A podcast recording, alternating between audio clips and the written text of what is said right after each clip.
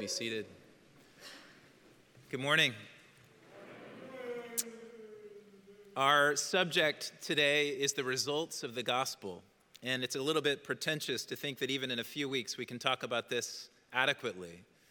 Um, I heard a story recently about a young woman in her 20s who was living a life that was kind of according to the ways of the world and the culture. And she was enjoying a bit of a, a licentious life and, and uh, going out and partying with friends. And that led to an awful moment of sexual abuse in her life that was difficult and traumatic. And for two years after that, she lived in a kind of bondage to guilt and to shame, just to being wrapped up on the, or kind of tied up on the inside, and kept trying to think about ways that she could fix that by doing more, becoming better.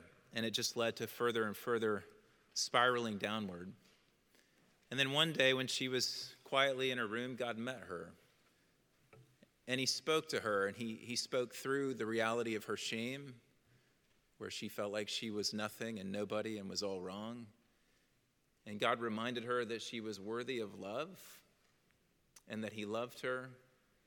And it was as if the scales kind of came off of her eyes and her heart, and her life just was beginning to be transformed in that moment that God met her and transformed her. And at this point today, she's living a life with Jesus that is whole and confident and assured and true, grounded in the reality of God's love for her. And I just wanted to start with that by saying, you know, as we come to this topic of the results of the gospel, let's never forget that really the results of the gospel are transformed lives. Uh, you and me, anyone sitting in this room that believes that Jesus is Lord, knows that uh, we would be a mess. And maybe sometimes we still are a mess, but we're not as much of a mess as we might have been. Um, by the grace and mercy of God. And at the heart of our faith is a gospel that changes the life of a person. You can think of the woman at the well in Samaria. She met Jesus and she was transformed into a powerful evangelist. You can think of the demoniac in Mark chapter 5 who was isolated and alone and cutting himself and doing all kinds of things that were, and no one could subdue him. And he, and he meets Jesus and we find him clothed and in his right mind. The gospel is a story, it's a power, Paul will go on to say, the salvation of God for everyone who believes, and it transforms and changes our lives. So if you don't hear anything else this morning, just hear that. Uh, because we're going to look in a little bit, just at a, at a more focused way of thinking about one dimension of what it means, the results of this gospel, and how it changes us. And that we find in, in verse 5 of chapter 1 of Romans. We're in a series on the gospel of God. We've looked at its source, we've looked at the content last week, and now for a number of weeks, we're going to begin to look at the results of this gospel and what it, what it produces in the world. So look with me at verse 5 of, of Romans chapter 1. As we just pick up, he's just talked about what God has done in Jesus, that Jesus was declared in power to be the Son of God. And then he says, through whom we have received grace and apostleship to bring about the obedience of faith for the sake of his name among all nations. Through whom we have received grace and apostleship to bring about the obedience of faith for the sake of his name among all nations. The obedience of faith. This is the dimension that we're going to focus in on in terms of the results of the gospel because this is what Paul says this is the goal of my whole ministry. His ministry is to bring about the obedience of faith. So we want to look into that a little bit more deeply in the backdrop of personal transformation because this has a lot to do with that and explore what exactly this means. Our relationships, the purpose of the gospel is to create a people who, in a new covenant relationship, whose relationship with the living God is characterized now by this expression the obedience of faith. So let's explore this uh, a bit more deeply as we think about three dimensions of this people of God defining reality that we call faith. And the first dimension is, uh, is a cognitive component, what I would call belief. Faith grasps the truth about God that God reveals. And the flagship of that truth is the knowledge that Jesus is, in fact, the Son of God who shares in his Father's divine identity, who is the crucified and raised Messiah and King over all the world. This God is known as a God who can bring life to the dead.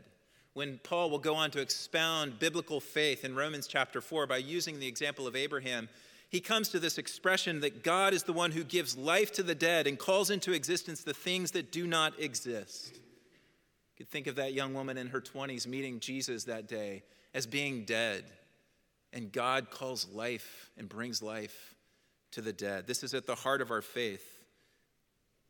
It's what God did when over the deadness of Jesus' body in the tomb on the third day. And long ago, it's what God did over the deadness of Sarah's womb and Abram's body. Long ago, when he gave them this promised child, well after they were past the years of childbearing. So there's this cognitive dimension to believing the truth about God. But, James tells us, even the demons believe and they shudder. In other words, true biblical faith is not just a faith that kind of has cognitive knowledge or assent to certain truths about God, but it, rather it has a much more subjective dimension and component, which is entailed as really trust. Handing your life over to the God of heaven and earth, not just believing that He is powerful, but handing your life over to Him and becoming transformed in that. Through His death on the cross, Jesus has defeated creation's and all of humanity's greatest enemy sin, evil, and death. And his victory is unambiguously declared in the resurrection from the dead. And now, Jesus, as the victorious, crucified, and risen King, summons the world as the King of all to allegiance. At the heart of our gospel, the gospel of God, is this royal proclamation that Jesus is King and that he's calling all people to come to follow him, to give him their lives, to hand over their lives to him. What we call, in terms of responding to that summons, is repentance and faith. It's the turning away from all other gods and turning to the one true God and handing our lives over to Him. That's what biblical faith is marked by this kind of trust. And it's a trust that is, arises from perceiving God's benevolence toward us so clearly displayed at the cross of Jesus Christ. So, the knowledge that faith sees, Calvin writes about this in the Institutes, the knowledge that faith sees is the knowledge of God's goodwill toward his creatures that is declared so powerfully in the life, death, and resurrection of his son. And seeing that faith is about placing our life entirely in the care of this one who's been raised from the dead, Jesus. We obey the summons. And this is why Paul can write later in Romans chapter 10 that those who persist in unbelief have not obeyed the gospel. And Peter can say the same thing that those who do not obey the gospel of God, he writes that as an expression. We don't typically think of the gospel as something to be obeyed, but the reality is this, this proclamation that calls for allegiance can either be obeyed or disobeyed, can either be followed, we can yield, or we can hold back and not yield.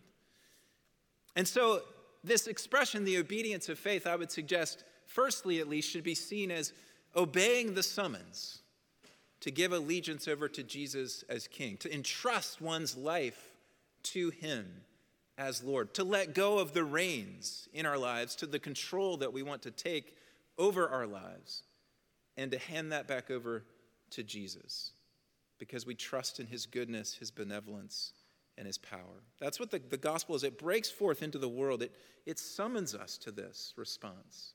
And so I think that's, that's a first way of hearing this expression, this focus on the transformed life that we're looking at this morning, the obedience of faith. It's did you, did you yield? Do we yield under his lordship? But it goes further than this, of course. This faith also entails faithfulness or obedience, an action component to it as well. It's one thing to declare your love to your spouse. You know, I love you, I love you, I love you. It's another thing to put that love into practice and action in visible and tangible ways that your spouse, your spouse can say, I know that you love me because you serve me in this way, because you affirm me in these ways, because you encourage me, because you provide for me, because you do these things. In a sense, that's the, the love in a marriage needs to have an expression, an outward expression to be genuinely meaningful. And in the same way, when Paul writes the obedience of faith here, he is not only meaning an allegiance or, an, or a yielding to that summons, but he's meaning more than that a life that begins to, live, to be lived out publicly, that expresses one's trust to the living King Jesus. That is to say, obedience in our lives, the obedience of faith, is the outward manifestation of our yielding to Jesus. It's what James means when he says, You know, I will show you my faith, he says, by my works, by my obedience. I will show you that I genuinely do believe. And we show Jesus the genuineness of our faith, that we've placed our lives into his hands as the resurrected king. When we express in the everyday trenches of life our willingness to yield to him, fighting for justice, we would say, or standing up against sin and evil, resisting sexual temptation and living lives of sexual integrity, rejecting greed and pursuing generosity, loving our enemies, forgiving those who have wounded us and hurt us. All of these things are outward expressions of genuine faith. Now, I do want to say this for the sake of clarification. So, the obedience of faith that Paul writes about here and says that his whole gospel ministry is geared toward is, yes, a yielding to Jesus as king that then is expressed in these tangible acts of obedience. But let me say this that it's important to clarify that our acts of obedience are not the grounds of the gift of new life from God.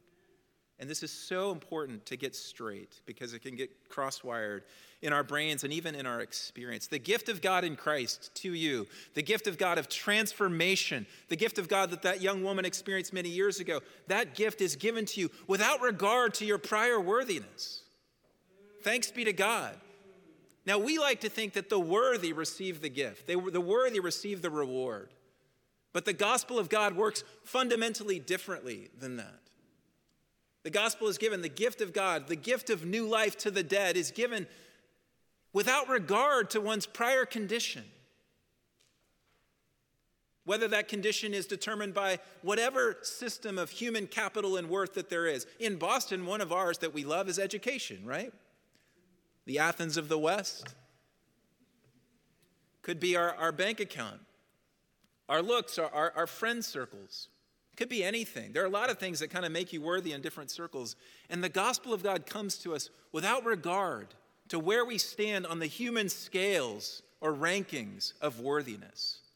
The reality is, is before the living God of heaven and earth, the holy Lord of glory, not one of us is worthy of his generosity and benevolence. None of us are. And the gospel is so powerful. The grounds of this new life is, is simply the radical grace of God, breaking into the unworthy. So if you're sitting here this morning and you think there's no way that God could love me, I want you to know that you're a perfect candidate for the love of God. On the other hand, if you're sitting here this morning and thinking, God better love me because I fill in the blank, you're a perfect candidate to be rebuked and brought to a place of humility that you might become a recipient of the, the love and grace of God in Jesus. Okay, so that's the foundation. That love, that grace comes to us, it's incongruous with our worth. And that's what's so radical in Paul's day. In Paul's day, the worth of the Jewish people was associated with keeping Torah. That was the big thing that he, he wrestles with that even here in the book of Romans. It's not the same in our day. But the gospel breaks in and says, no, it's not the healthy who need a doctor, it's the sick, Jesus says.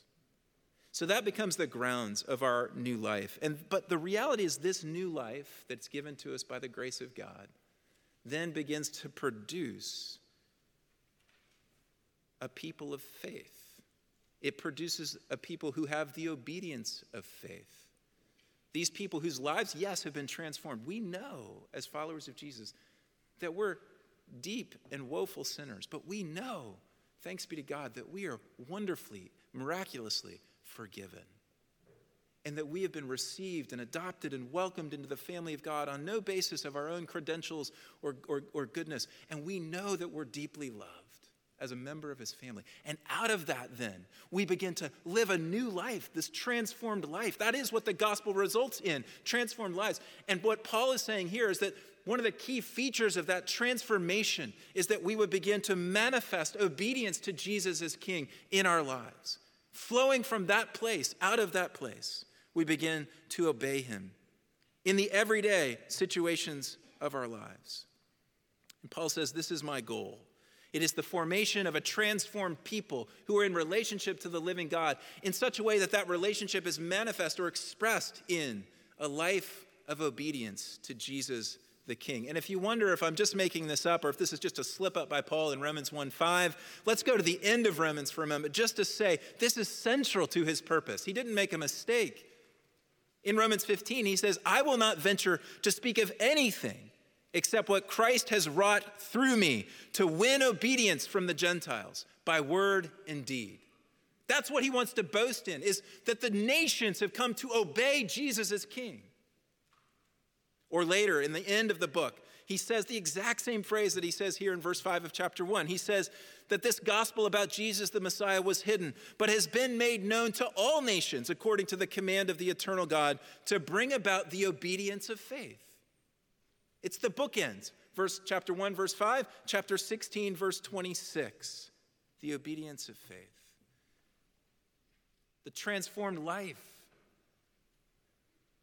of that young woman, of you and of me is manifest in a life of obedience to Jesus the King. Do you remember, and this, this shouldn't come as a surprise if we know the ministry of Jesus, but you might remember what he says after he's raised from the dead in the Great Commission at the end of Matthew. He says, Look, go make disciples of all nations, baptizing them, and then what does he say? Teaching them to obey all that I have commanded you. Or you might remember how he concludes his greatest sermon, which we have two versions of the Matthew version in 5 through 7, and the Lucan version in, in, Luke chapter 6. And in Luke 6, he ends and he says, Why do you call me Lord, Lord, and do not do what I say? Jesus longed for people to come into obedience to him, under him. And that's what Paul says his entire ministry is about. This is what the gospel produces a people who are marked by this kind of obedience. So it's, a, it's, it is a cognitive belief, but it's a trusting in and then it's a walking with. Now, imagine that you lived in a little sea town on an island somewhere. This is make believe. And that people get around on boats, and that's the way they do it. And there was a young teenager in the town, and he was boasting all the time about a, a certain captain of a boat that was the best at his trade, that everybody could, could trust, that could get you through anything.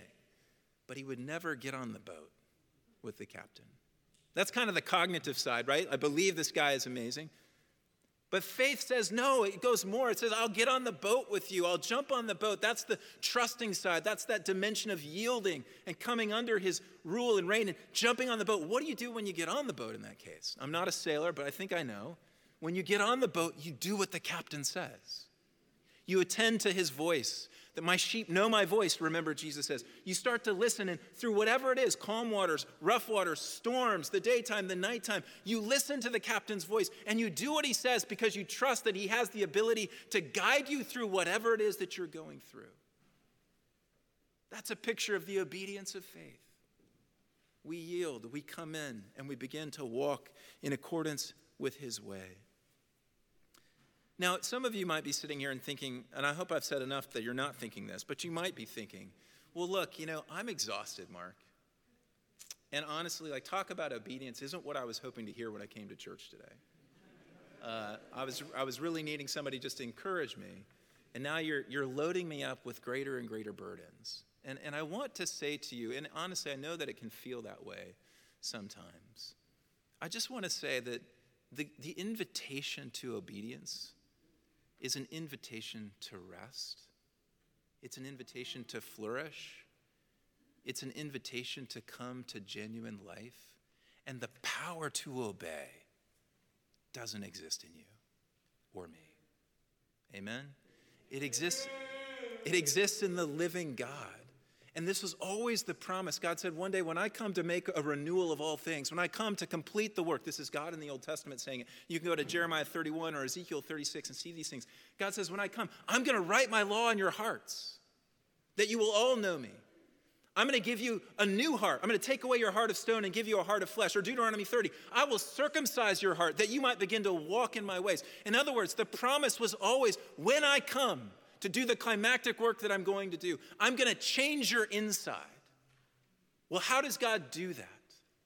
He does it, of course, through the death and resurrection of his son, through the breaking of the power of sin, through the genuine forgiveness that we're given. So we no longer have to live in shame and guilt, but then he breathes his spirit upon us, much like he breathed upon the dust in Genesis chapter 2. He breathes the spirit, and we now have God himself living in us to become the power that enables us to walk down this path of obedience. So don't ever hear as believers, if you're a Christian here, this morning. Don't hear the invitation or the call to obedience as another burden to be piled on your already overburdensome life.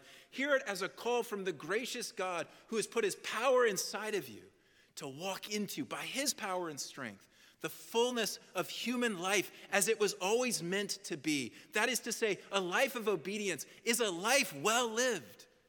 It's a life of incredible joy and peace and wholeness and it's empowered by God Himself inside of you.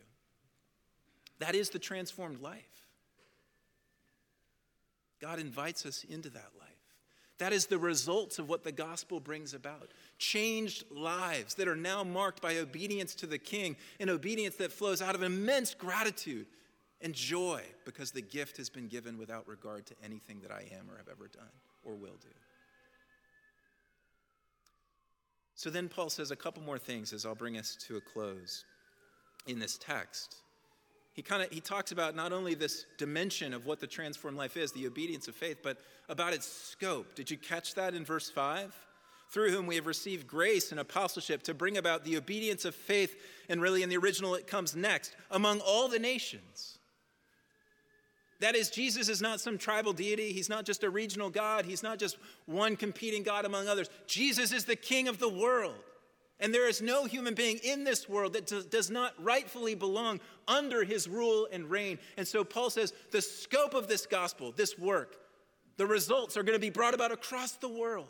In fact, Paul is writing the book, the letter to the church in Rome, to prepare his way to go to Spain because he wants to begin to preach the gospel in places that it has not yet been heard. Well, one of the things that's lovely about Park Street Church and so many other churches, but it's a huge part of our history, is that we have been committed for over two centuries to sending the gospel to the ends of the earth. Thanks be to God. This is a gospel that goes forth to every nation. We got to hear as a staff this last week from a, a couple in our church who have heard God's call to go join his work in the Muslim world. And they'll be going, Lord willing, next year. The elders will hear about that from them this week. Tremendously exciting. We have, you know, the Kangs we just heard from on their way to Japan. The Cams are already in Japan. Carolyn Cummings is here and working in Kenya in this work, and the Fosters are in Mozambique, and more and more. We have people across the world spreading this good news because the obedience of faith, this mark of a transformed life, is to be found among all the nations, Paul says. So it spreads. That's its scope. Deeply personal to each of us, but its scope is to the world. And then the last thing to say is Paul says that he does this for the sake of his name. For the sake of his name. You know, one thing that we're united around as followers of Jesus is that we want Jesus to be exalted above everything else. Because we believe that when Jesus is lifted up, and not you and not me, but when Jesus is lifted up, that amazing things happen in our lives and in the world around us. And what Paul says is he proclaims this gospel to bring about the obedience of faith among all the nations. Why? So that Jesus, the King, would be glorified and honored. Well, how is he honored most? How is Jesus honored most? He's honored most through transformed lives. He's honored most when we understand the depth of his forgiveness in our soul when we come out of guilt and shame and the shackles that those hold us in, the shadows that those keep us in, when we receive the wonders and depths of His grace and mercy, and out of that we begin to live a completely radically new life. When the church begins to live this new life of obedience to the King Jesus, the world will see that Jesus is in fact truly King. And they will be brought to worship him more and more. That's the dynamic that's the way that it works. So when Paul says that he does this for the glory of his name, for the sake of his name, he understands that when men and women and children around the world are transformed by his grace, the grace of God, and begin to live according to Jesus' way, that people will see. And this can happen in all kinds of ways. I mean, let me give you a small example. I was talking to a member of our church, a longtime member of our church, recently, who his wife is dealing with some significant health issues as they go into older age. And he desperately wants to be here and worship with us in person. But he said, Mark, I'm staying home so that I can minister to my wife. And I just wanted to say, and I said to him, I said, that's an incredible example to me and to all of us of the love of God that has transformed your life. That simple, faithful act, that's one of the ways that Jesus receives glory.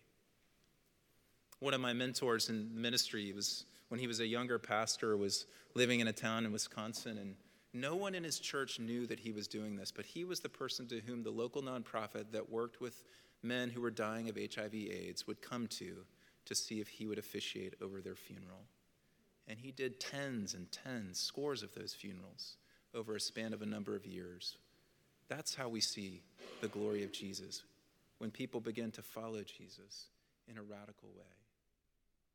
As we love our neighbors, as we spread the gospel, as we prepare right now, we're preparing as a church to play a part in welcoming refugees from Afghanistan. I don't know if we'll be given that opportunity in the providence of God, but we've begun to make preparations because we believe that that reflects the lordship of Jesus in our lives as we care for those who are displaced, whether or not they know Jesus or not, and most of them won't, but we'll show them him through our deeds and, and our actions together. When God's people are radically transformed by his grace and begin to live the life of the obedience of faith, Jesus is honored and glorified. So I started by saying a story of transformation. I just want to say again the results of the gospel are transformed lives. Your life and my life by the power of God. And the, in a dimension, this dimension, is that one of the manifestations of that transformation is we begin to hear the words of Jesus and his commands, not as burdensome things to weigh us down, but as invitations to fully be alive by the power of his, of his, Spirit. There is no greater calling, there's no greater privilege, quite honestly, than to be a part of the results of the gospel, which are the church of God, living a life of obedience to Jesus, our King. Let's pray. Lord, we thank you for your love, we thank you for your grace. Forgive us for all the ways that we disobey, we pray. We've already confessed our sins to you today. Thank you that you forgive. And we pray that by the power of your, your Holy Spirit, we would walk into the newness of life that you have given to us as a gift and reflect that life through the obedience of faith. We ask it in Jesus' name and for his glory. Amen.